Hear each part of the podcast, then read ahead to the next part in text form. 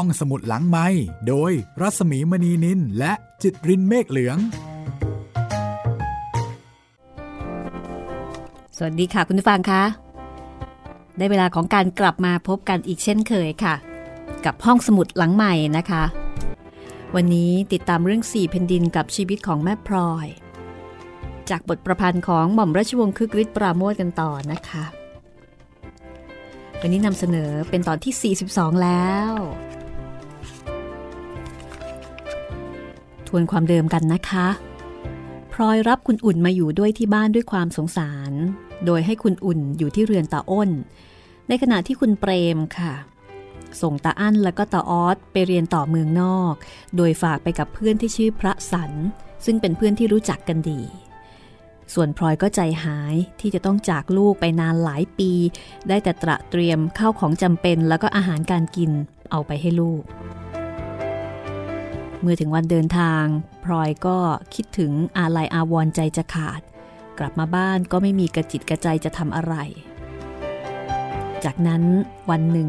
พลอยก็ได้รับไปรษณียบัตรจากตาอั้นและตาออด ส่งข่าวคราวมาถึงพลอยถึงคุณเปรมนะคะ ว่าตอนนี้ชีวิตที่กำลังเดินทางรอนแรมนั้นเป็นอย่างไร ถึงที่หมายแล้วหรือยังนะคะ เจอเจออะไรยังไงบ้าง สี่แผ่นดิน ตอนที่ 42 ค่ะ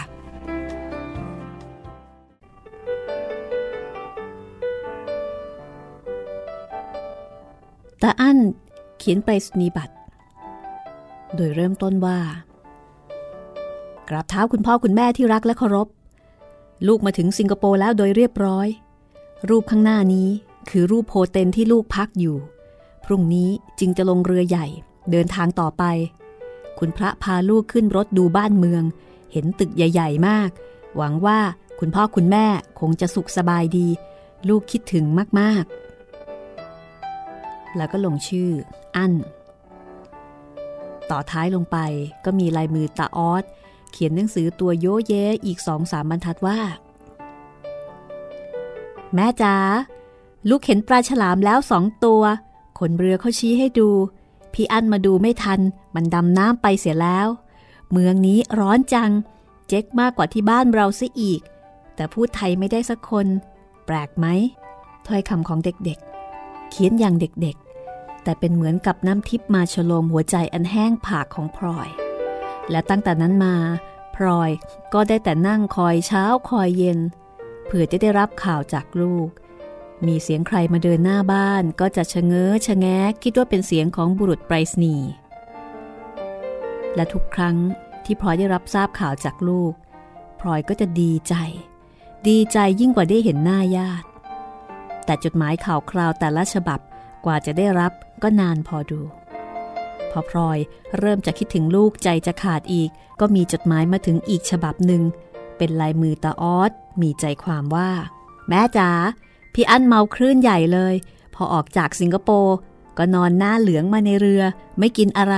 กินแต่ส้มกับน้ำแต่เดี๋ยวนี้หายแล้ว บอกว่ายังเพลียอยู่ ออสไม่เมาคลื่น เลยเขียนจดหมายมาก่อน เมืองนี้เขาเรียกว่าโคลัมโบ มีแต่แขกดำเต็มไปทั้งเมือง เหม็นสาบด้วย พูดเอะอะ ร้องตะโกนลั่นไปหมด กับตันเขาบอกให้ปิดประตู หน้าต่างของห้องในเรือ เพราะว่าพวกนี้ขโมยเก่ง พอเรือจอดก็ปีนกันขึ้นมา ราวกับมดกับปลวก ส่งเสียงเอะอะฟังไม่รู้เรื่อง คุณพระบอกว่ามันจะชวนให้ไปเที่ยวกับมันบ้าง ให้ซื้อของบ้าง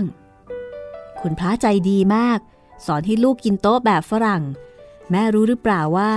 ฝรั่งนะ่ะเขาตักแกงออกจากตัว ถ้าใครตักเข้าตัว เขาจะหาว่าหยาบคาย เมื่อคืนวาน เขาให้กินเนื้อแกะ เหม็นสาบจะตาย ลูกจะเอามัสตาร์ดใส่ดับกลิ่น คุณพระก็ห้ามไม่ให้ทำบอกว่าอังกฤษเขาถือพิลึกละ แล้วก็ลงชื่อออสพลอยอย่างนี้อ่านแล้วอ่านอีก จนกระทั่งแทบจะจำได้ทุกตัวอักษร แม้แต่รอยขีดค่ามีอยู่ที่ตรงไหนพลอยก็จำได้ ตั้งแต่ตาอั้นและตาออสจากไปพลอยก็หันเข้าหาตาอ้นมากกว่าแต่ก่อน ทุกเสาร์อาทิตย์ที่ตาอ้นกลับบ้าน ลอยก็รู้สึกว่า บ้านอบอุ่นขึ้น เต็มบริบูรณ์ขึ้น เห็นจะเป็นเพราะว่าตอนนี้ตาอ้นเป็นลูกผู้ชายคนเดียวที่เหลืออยู่ตาอ้นเป็นลูกในขณะที่พลอยยังไม่มีลูก และขณะที่ลูกของตนเองแท้ๆหายไปจากบ้านตาอ้นก็เป็นลูกผู้ชายคนเดียวที่ยังเหลืออยู่ บางครั้งพลอยก็นึกขอบใจคุณเปรมที่ไม่ได้ส่งตาอ้น ไปด้วยกันกับตาอั้นและก็ตาออสในคราวนี้ แต่บางครั้งก็นึกเคืองที่คุณเปรมไม่สนใจในตัวตาอ้นมากเท่าที่ควร ในขณะที่ตาอ้นเองก็ดูเหมือนจะเป็นผู้ใหญ่ขึ้นกว่าเดิม พยายามที่จะเอาใจพลอยทุกทางเท่าที่จะทำได้ คือตาอ้นนั้นก็เป็นคนน่ารักแล้วก็รักแม่อยู่แล้วนะคะ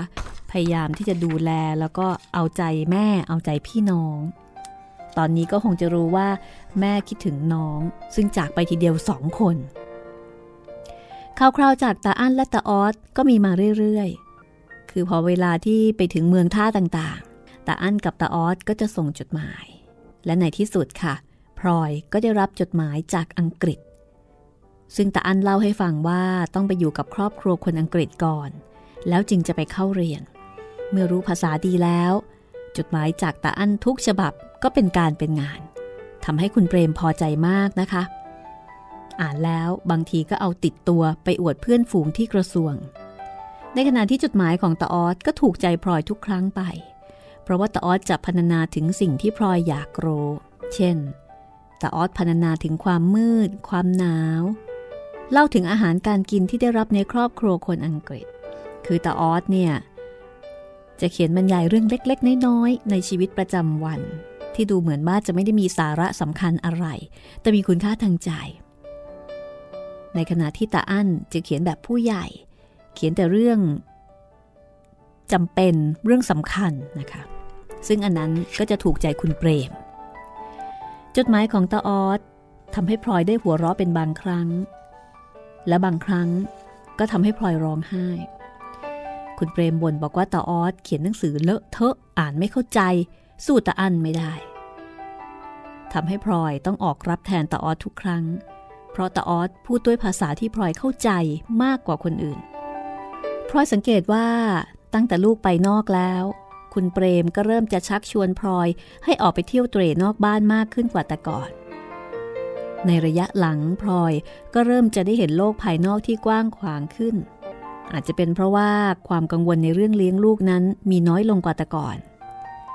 คุณเปรมเริ่มพาพลอยออกไปพบเพื่อนฝูงคนที่รู้จัก แล้วก็ไปตามการงานต่างๆ ทุกครั้งที่มีโอกาส แต่ก่อนนี้พลอยก็มักอยู่แต่ในบ้านนะคะ ดูแลบ้าน ดูแลลูก ไม่ค่อยได้ออกไปไหน และตัวพลอยเองก็ไม่ได้คนที่ ไม่ใช่คนที่ชอบออกไปไหนอยู่แล้วชอบอยู่กับบ้าน แต่ตอนนี้ ออกไปข้างนอกมากขึ้นนะคะ เพราะว่าเรื่องในบ้านไม่ค่อยมีอะไรให้ถามมั้ง วันหนึ่ง คุณเปรมนั่งดูพลอยอยู่ ก็ปรารบขึ้นว่า แม่พลอย ฉันอยากจะขออะไรแม่พลอยสักอย่างจะได้ไหม อะไรเล่าคุณเปรม คุณเปรมขออะไรฉัน ฉันก็ไม่เคยขัดสักที อยากได้อะไรก็บอกมาเถิด ในหลวงท่านไม่โปรดผู้หญิงไว้ผมสั้น ฉันอยากจะขอให้แม่พลอย เริ่มไว้ผมดูสักที เวลาเฝ้าแหนจะได้ถูกพระทยัยวิไม่เอาละ ฉันแก่แล้วคุณเปรม ไม่จริงหรอกแม่พลอย คนอายุรุ่นราวคราวเดียวกันกับแม่พลอย เขาก็ไว้ผมยาวกันมากแล้ว แม่พลอยจะมานั่งทำตัวเป็นคนโบราณอยู่ทำไม ฉันว่า แม่พลอยทำตัวให้แก่ใจ ก็เลยแก่ไปตาม แต่ถ้าไว้ผมยาวซะก็จะสาวขึ้นอีกมาก พลอยฟังแล้วก็ชักจะใจอ่อนนะคะ แต่ก็อดไม่ได้ที่จะพูดแซวคุณเปรมว่า คุณเปรมอยากได้เมียผมยาวทำไมไม่หาเอาใหม่อีกสักคนละ่ะ เลือกดูที่เขาสาวๆ สวยๆ ดีกว่าฉัน ฉันไม่ว่าหรอก คุณเปรมหัวเราะไม่เอาแล้วแม่พลอย ฉันขี้เกียจยุ่ง แม่พลอยก็ดีแต่พูด ถ้าฉันไปหาเขาจริง ๆ ก็ขี้เกียจจะหึงบ้านแตกไปซะอีก แต่ถึงแม่พลอยจะไม่หึง ฉันก็คงไม่หาหรอก ฉันอยากได้แม่พลอยนี่แหละเป็นเมียใหม่ของฉัน ไว้ผมยาวให้ทันสมัยสักหน่อยแล้วก็ แม่พลอยก็จะสาวขึ้นอีก แล้วก็คงจะสวยขึ้นอีกหาน้อยไม่ เท่ากับว่า ฉันได้เมียใหม่อีกทั้งคน โดยไม่ต้องลำบากไปหาเอาใหม่เลย แหม ความคิดนี้ดีจังเลยนะคะ พลอยก็หัวเราะ แต่ก็ยังไม่กล้ารับปาก ใจหนึ่งก็อยากจะตามใจคุณเปรม แต่อีกใจหนึ่งก็รู้สึกกระดาก เพราะว่าพลอยเคยเห็นแต่เด็กๆ ที่ไว้ผมยาว พอโตเป็นสาวก็ตัดผมสั้นทุกคนไป แต่คุณเปรมก็พูดตรงต่อความเป็นจริงว่า คนเดี๋ยวนี้ไว้ผมยาวกันมากพลอยก็สังเกตเห็นว่าคนไว้ผมยาวดูหนาตากว่าแต่ก่อน พอไม่รู้ว่าจะตัดสินใจอย่างไรถูกพลอยก็ไปปรึกษาคุณเฉย คุณเฉยก็มองหน้าน้องสาวอย่างพินิษพิจารณา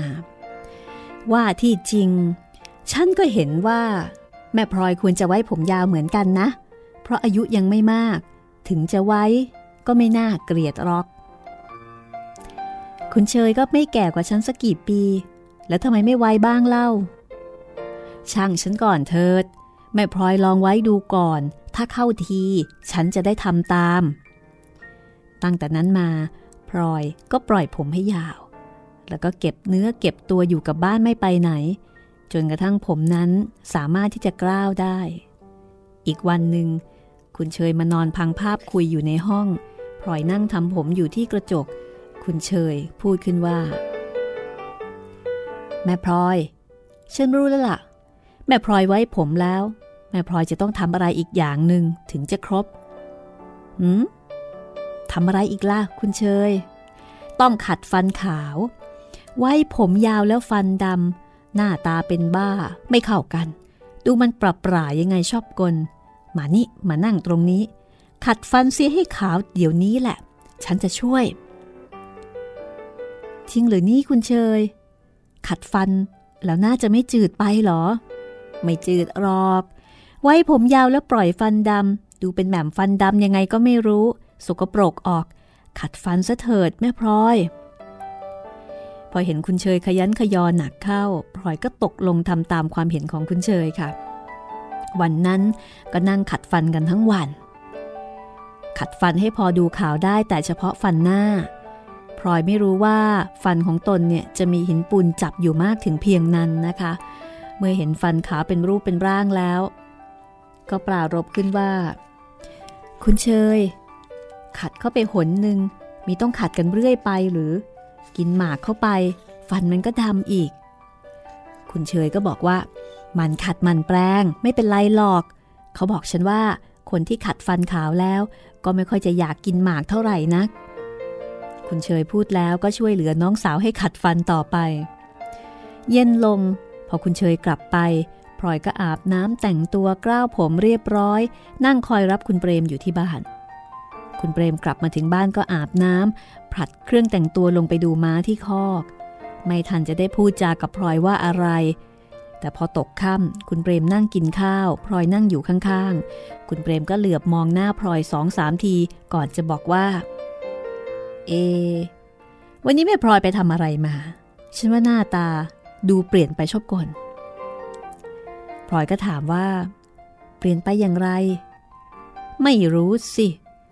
ฉันว่าแม่พลอยหน้าตาอ่อนลงกว่าเก่านะ จะว่าผมก็ไม่ใช่ เพราะฉันคุ้นอยู่แล้ว แต่จะเป็นเพราะอะไร ฉันก็ดึกไม่ออกเหมือนกัน แหม ได้ผลนะคะ คือพอขัดฟันนี่ก็เปลี่ยนไปเยอะเลย แทนคำตอบค่ะ พลอยก็หัวเราะ หัวเราะจนกระทั่งเห็นไรฟัน คุณเปรมก็เลยร้องขึ้นว่า โอ้โห แม่พลอยขัดฟันเสียขาวทีเดียวมีหน้าล่ะ จึงดูสาวกว่าเก่า แล้วก็สวยกว่าเก่าเป็นกอง แล้วคุณเปรมชอบไหมล่ะพลอยถามอย่างไออาย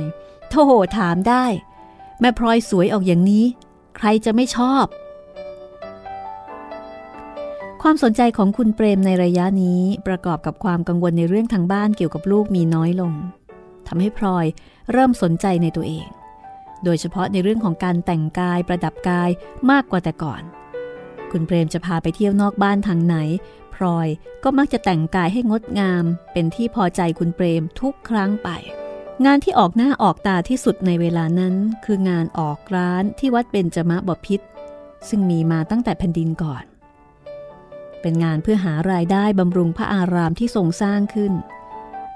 พลอยเที่ยวงานนี้มาตั้งแต่สมัยอยู่ในวัง และก็เห็นว่าเป็นงานที่หรูหราที่สุดเท่าที่จะนึกฝันได้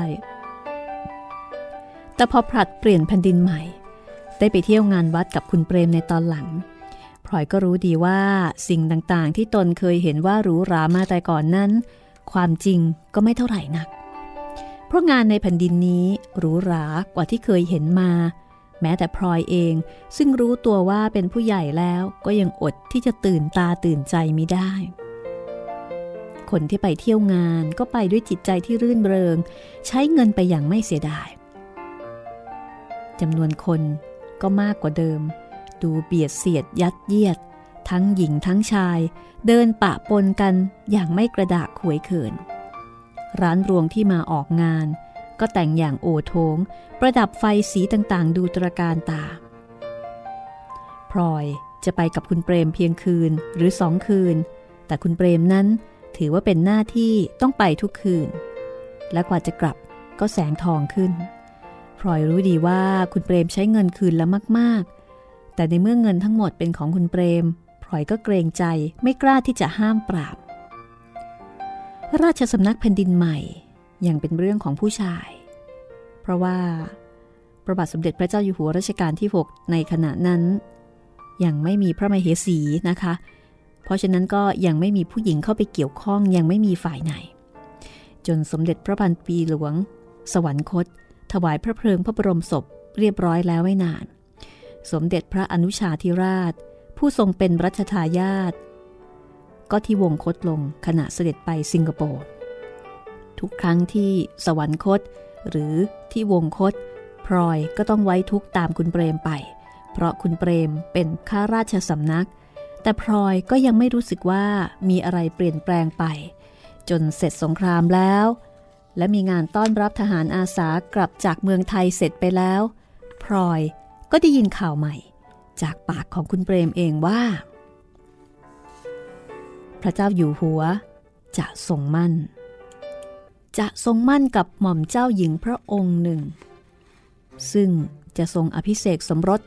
เป็นพระบรมราชินีต่อไป ข่าวนี้ทำให้พลอยและคนอื่นๆตื่นเต้น และหลังจากนั้นในเวลาไม่นานนัก ก็มีแต่คนพูดถึงพระวรกัญญา ร้านถ่ายรูปทุกแห่งจะต้องมีพระรูปพระวรกัญญาไว้ขาย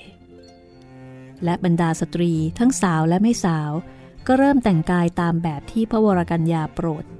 นั่นก็คือ นุ่งผ้าจงกระเบนใส่ถุงเท้ารองเท้า แล้วก็เสื้อรัดเอว ปล่อยชายลงมาเหมือนกระโปรง ดูเหมือนว่าเกือบจะคลุมผ้านุ่งนั้นไม่มิด ดูแต่ไกลๆ เหมือนกระโปรงแหม่มอย่างสั้นๆ ใครที่ไว้ผมยาวก็กล้าวมวย แล้วใช้แถบกำมะหยี่หรือแพรรัดที่หน้าผาก ผู้หญิงคนไหนที่แต่งตัวแบบนี้ก็ถือว่าทันสมัยเป็นที่สุดในขณะนั้น นี่ก็คือเหตุการณ์สำคัญอีกเหตุการณ์หนึ่งนะคะ ที่เกิดขึ้นในช่วงนั้นสมัยนั้น ก็เล่นเอาพลอยตื่นเต้นไปด้วยล่ะค่ะ อันนี้ก็คือเรื่องจริงทางประวัติศาสตร์นะคะ เพราะว่าสีแผ่นดินนั้นในอีกมิติหนึ่งก็คือบทบันทึกประวัติศาสตร์ เหตุการณ์ที่เกิดขึ้นจริง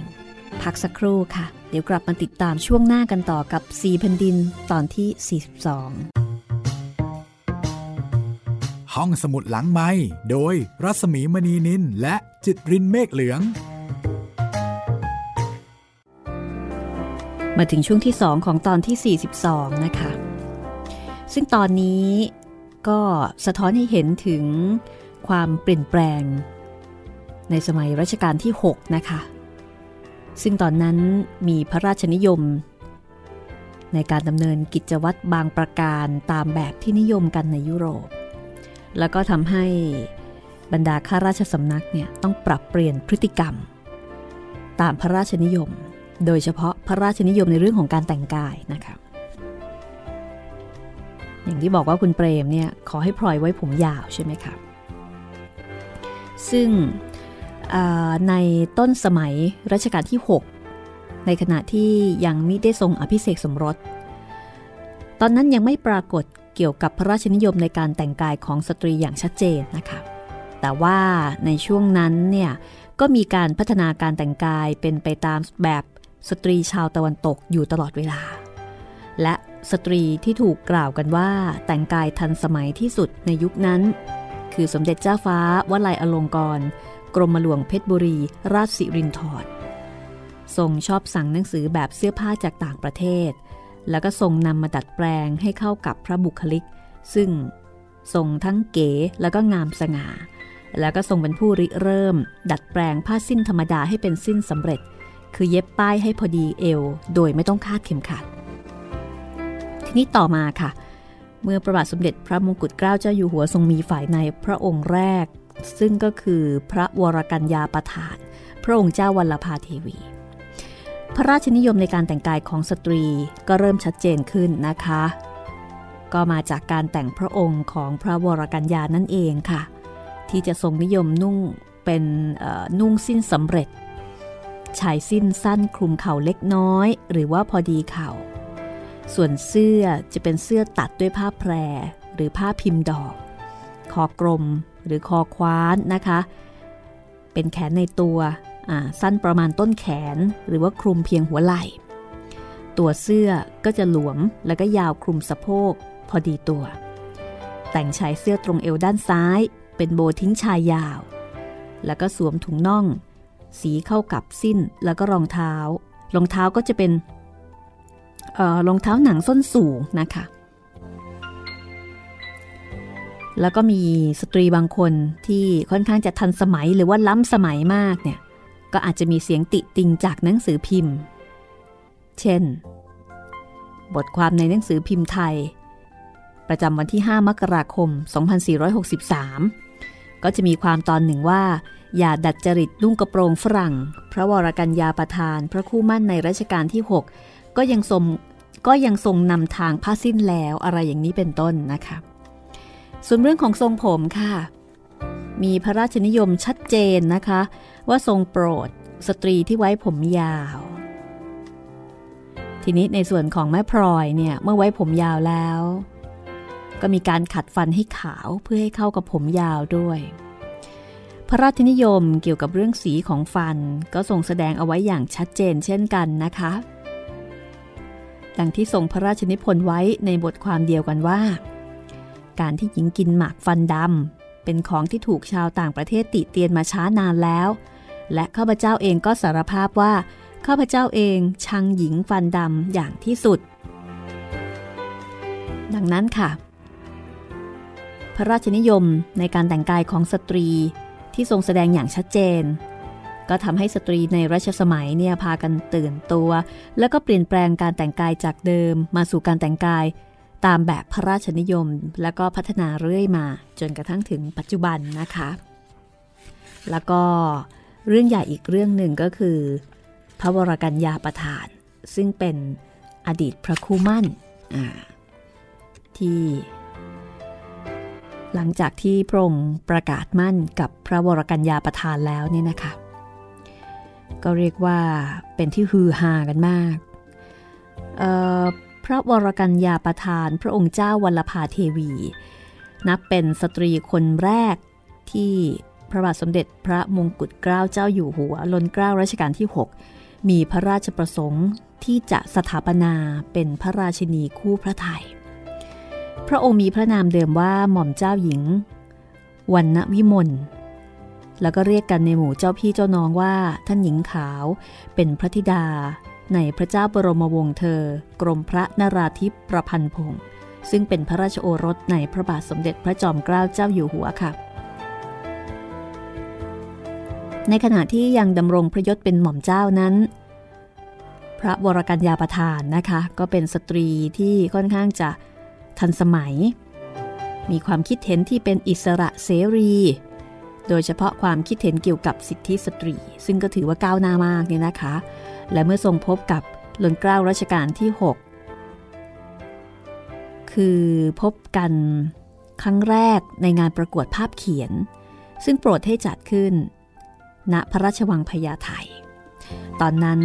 หม่อมเจ้าหญิงมีพระชนษาถึง 27 ปี ซึ่งก็ถือได้ว่าเยอะสำหรับสตรีโสดสมัยนั้น ก็ทั้งพระรูปโฉมและพระคุณสมบัติที่เป็นผู้หญิงยุคใหม่นะคะ ก็เรียกว่าโดดเด่นมากก็เป็นที่ถูกพระราชหฤทยัยยิ่งได้มีโอกาสสนทนา ก็พบว่ามีรสนิยมต้องกัน คือชอบศิลปะเหมือนกัน แล้วก็มีปฏิพันธ์ไว้พริบความคิดความอ่านคารมคมข่าย จากนั้นไม่นานนะคะ ก็มีประกาศว่า พระบาทสมเด็จพระเจ้าอยู่หัวทรงมั่นกับหม่อมเจ้าหญิงวรรณวิมลซึ่งโปรดพระราชทานนามให้ใหม่ว่าวัลภาเทวี แล้วก็โปรดสถาปนาเป็นพระวรกัญญาประธาน พระองค์เจ้าวัลภาเทวี เพื่อที่จะได้สมพระเกียรติยศสำหรับจะได้กระทำพิธีราชาพิเศษสมรสในภายหน้า นี่แหละค่ะ เป็นเหตุการณ์สำคัญนะคะ ที่เกิดขึ้นกับพลอยในขณะนี้ ซึ่งก็เล่นเอาคุณเปรมเนี่ยตื่นเต้นไปด้วยอย่างมากในฐานะข้าราชบริพารเรื่องราวจะเป็นอย่างไรต่อไปติดตามกันต่อได้เลยนะคะ กับสี่แผ่นดิน บทประพันธ์ของหม่อมราชวงศ์คึกฤทธิ์ปราโมทช่วงที่สองตอนที่ 42 ค่ะ ข่าวพระวรกัญญา เป็นข่าวที่ตื่นเต้นกันมาก บรรดาภรรยาข้าราชการที่มีโอกาสจะเข้าเฝ้าได้ ก็เป็นต้องเข้าเฝ้าเกือบทุกคนนะคะ แม้กระทั่งคุณเปรมเนี่ยก็มาถามพลอยว่าไม่คิดจะเข้าเฝ้าถวายตัวกับพระวรกัญญากับเขาบ้างหรืออย่างไร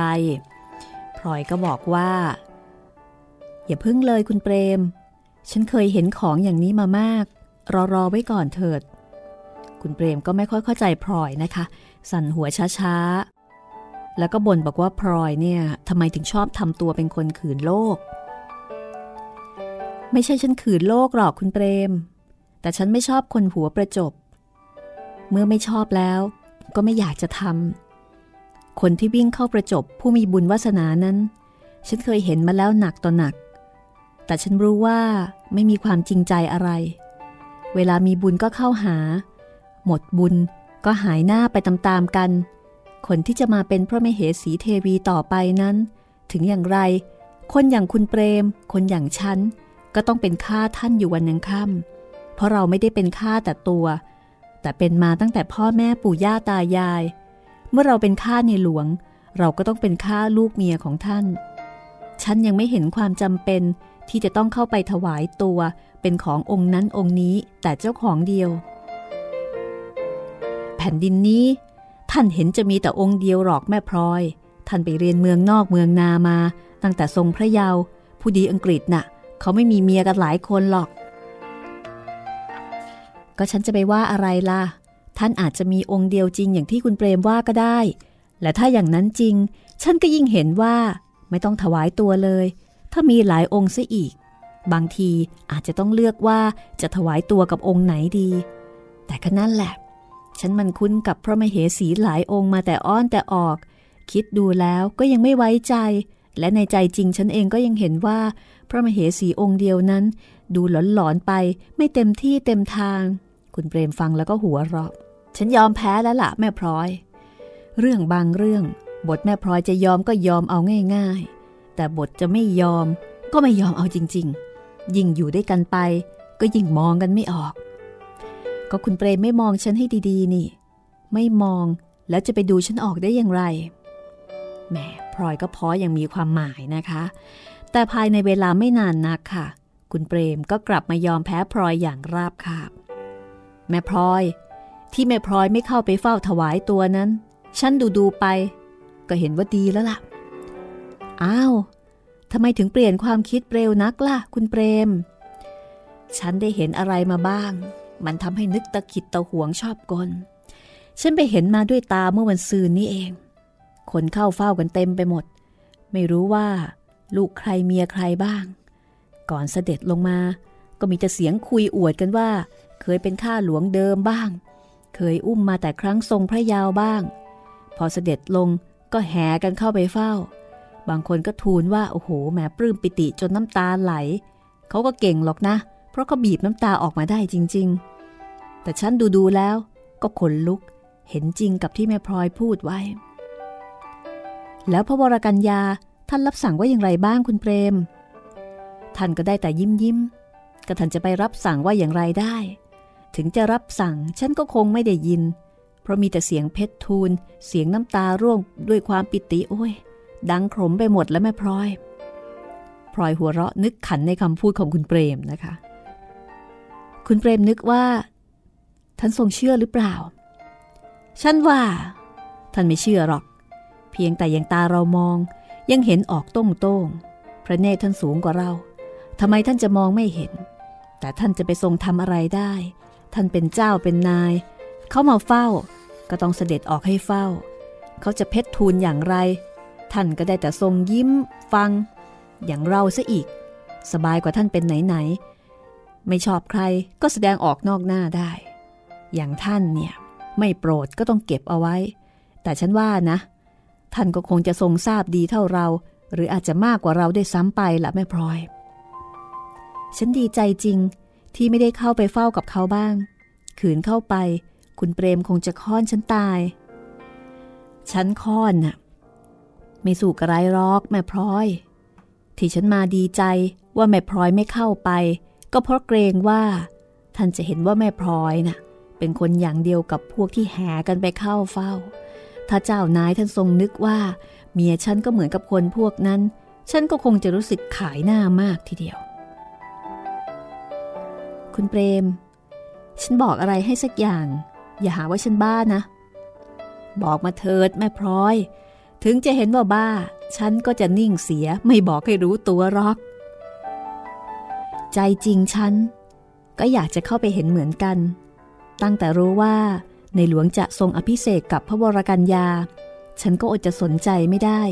ดีใจก็ดีใจ แล้วก็อยากจะเห็นหน้าเสียจริง ๆ แต่ที่ไม่เข้าไป ก็เพราะกลัวจะถูกหาว่าหัวประจบเท่านั้นล่ะ ไอ้ที่อยากเห็นน่ะ ก็คงจะได้เห็นหรอกแม่พลอย ท่านจะทรงละครทั้งสององค์เร็วๆนี้ ฉันจะไปซื้อตัว๋ว แล้วก็พาแม่พลอยไปดูด้วยกันพลอยก็งงมากนะคะว่า เอ๊ะ ใครทรงละครซื้อตั๋วอะไร คุณเปรมก็อธิบายบอกว่า ในหลวงกับพระวรกัญญา ท่านจะทรงละครเป็นพระเอกกับนางเอกด้วยกัน ส่วนตั๋วที่ต้องซื้อนั้นก็เพื่อเก็บเงินบำรุงเสือป่า พลอยก็รู้สึกประหลาดใจนะคะ ว่าเป็นไปได้อย่างไรกับการที่พระเจ้าอยู่หัว จะออกทรงละครในที่สาธารณะ ชนิดที่ว่าใครๆ ก็สามารถจะไปดูได้ แถมยังมีการขายตั๋วเก็บเงินเหมือนกับละครตามวิก โอ้โห นี่เป็นเรื่องใหม่ก้าวใหม่อีกก้าวหนึ่งทีเดียว ซึ่งดูจะไกลเกินไปนักสำหรับพลอย จริง ๆ พลอยก็ทราบมาแต่ก่อนแล้วว่าแผ่นดินนี้โปรดทรงละคร แต่ว่าตั้งแต่ผลัดแผ่นดินมา ก็รู้แต่ว่าในหลวงเนี่ยทรงละครในที่โรโหฐานระหว่างหมู่มหาดเล็ก แล้วก็เป็นการแสดงแบบเป็นครั้งคราว เป็นการภายในนะคะ เพื่อถวายสมเด็จพระพันปีให้ทอดพระเนตรบ้าง หรือว่าเนื่องในงานอื่นเป็นการภายในบ้าง คนข้างนอกก็ไม่ได้มีโอกาสที่จะเข้าไปชม แต่เท่าที่ได้ยิน คราวนี้เนี่ยจะทรงออกโรงให้คนภายนอกเข้าไปชมได้ พลอยก็อึกอักไม่สบายใจ เพราะการอบรมที่ได้รับมาแต่ก่อน บังคับให้นึกไปเช่นนั้นนะคะ คือสำหรับพลอยเนี่ยซึ่งเติบโตแล้วก็ได้รับการอบรมมากับขนบอีกแบบหนึง่งพลอยรู้สึกว่าพระเจ้าแผ่นดินเป็นของสูง แม้จะเสด็จพระราชดำเนินไปทางไหน หรือประทับอยู่ที่ใดก็ไม่ควรที่ใครจะไปมองตรงๆจำต้องหลบสายตาลงต่ำ แต่คราวนี้จะออกทรงละครซึ่งเป็นของที่ต้องจ้องแล้วก็ต้องมองพลอยยังนึกไม่ออกว่าตนจะดูได้อย่างไร เหตุผลที่ว่าจะทรงละครเก็บเงินบำรุงเสือป่านี้พลอยก็ฟังไม่ออก สินทรัพย์หรือว่ากำลังส่วนใดที่คนทั้งแผ่นดินเป็นเจ้าของร่วมกัน ช่วยกันบำรุงรักษานั้นพลอยยังนึกไปไม่ถึง นึกได้แต่เพียงว่า พระเจ้าอยู่หัวทรงมีพระราชทรัพย์ออกมากมายสุดที่จะประมาณ ถ้ามีพระประสงค์สิ่งใด ก็สักแต่จะมีพระพรหมราชองค์การทุกอย่างก็จะเป็นไปตามนั้น แล้วเหตุไฉนจึงต้องทรงออกเล่นละครเก็บเงิน จะโปรดให้โขนหลวง ละครหลวงออกแสดง ก็ดูจะเหลือพออยู่แล้วนะคะ แต่เพียงเท่านี้ก็หนักใจมากอยู่แล้วสำหรับพลอยกับการที่รู้ว่าพระเจ้าอยู่หัวเนี่ยจะทรงละคร แต่คุณเปรมบอกว่า พระวรกัญญาก็จะออกทรงละครด้วยอีกพระองค์หนึ่งพลอยได้ฟังก็ต้องหยุดกลืนน้ำลาย นี่เป็นครั้งแรกนะคะ ที่พลอยได้ยินว่าผู้หญิงและผู้ชายจะออกเล่นละครร่วมกัน